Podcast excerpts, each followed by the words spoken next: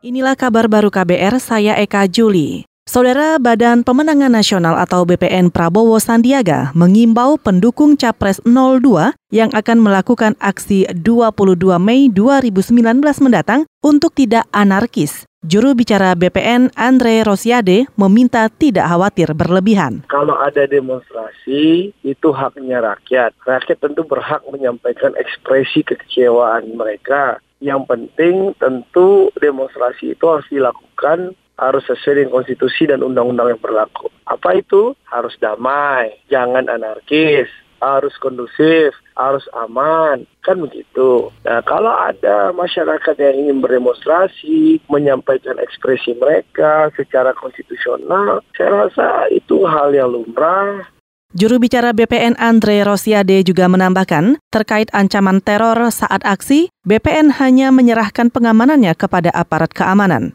Sebelumnya, BPN akan fokus pada penyampaian keberatan di rekapitulasi nasional di Komisi Pemilihan Umum atau KPU dan melaporkan dugaan kecurangan pada proses rekapitulasi kepada Badan Pengawas Pemilu atau Bawaslu.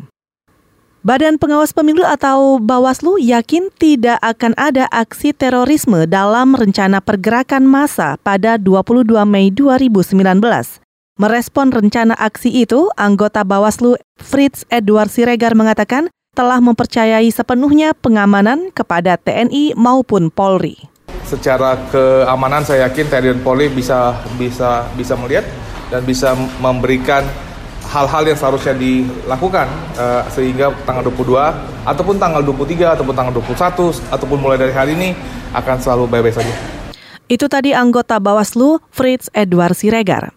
Sebelumnya polisi menyebutkan ada ancaman aksi terorisme pada 22 Mei 2019 lusa. Kepala Divisi Humas Mabes Polri Muhammad Iqbal mengatakan untuk menjaga keamanan, masyarakat diimbau untuk tidak turun ke jalan. Korps Lalu Lintas Mabes Polri memprediksi jumlah kendaraan arus mudik dan arus balik Idul Fitri 2019 meningkat sebesar 30 hingga 40 persen. Peningkatan diprediksi terjadi karena harga tiket pesawat naik. Kepala Korps Lantas Mabes Polri, Refdi Andre menyatakan peningkatan arus kendaraan juga terjadi di angkutan laut yang menuju ke Pulau Jawa, salah satunya di penyeberangan Ketapang Gilimanuk. Setelah masyarakat kita di tahun lalu yang mudik dari Bali khususnya ya Gilimanuk menuju Ketapang jumlahnya 490 ribu itu mendekati 500 ribu orang ya dan hari puncak itu adalah H-2 atau H-3 karena memang lintas utara ini kan sudah digunakan dan sudah dimanfaatkan dari waktu ke waktu dari zaman dulu ini di mana semua sarana prasarana jalan itu sudah lengkap saya kira itu Kakor Lantas Mabes Polri Refdi Andre juga menambahkan Mabes Polri akan melakukan rekayasa arus lalu lintas dengan sistem one way di sejumlah ruas tol Cikampek. Saudara nilai tukar rupiah terhadap dolar Amerika Serikat kini melemah tipis di perdagangan pasar spot. Dolar Amerika Serikat pun betah di level 14.400. Pada Senin 20 Mei 2019 pukul 9 waktu Indonesia Barat, satu dolar Amerika dibanderol Rp14.450. Pada spot ini, rupiah melemah tipis 0,03 persen dibandingkan posisi penutupan perdagangan akhir pekan lalu.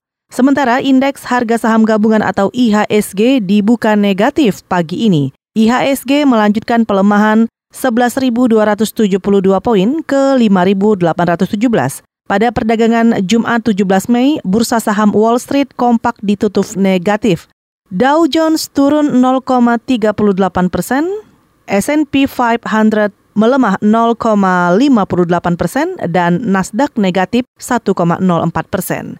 Saudara demikian kabar baru, saya Eka Juli.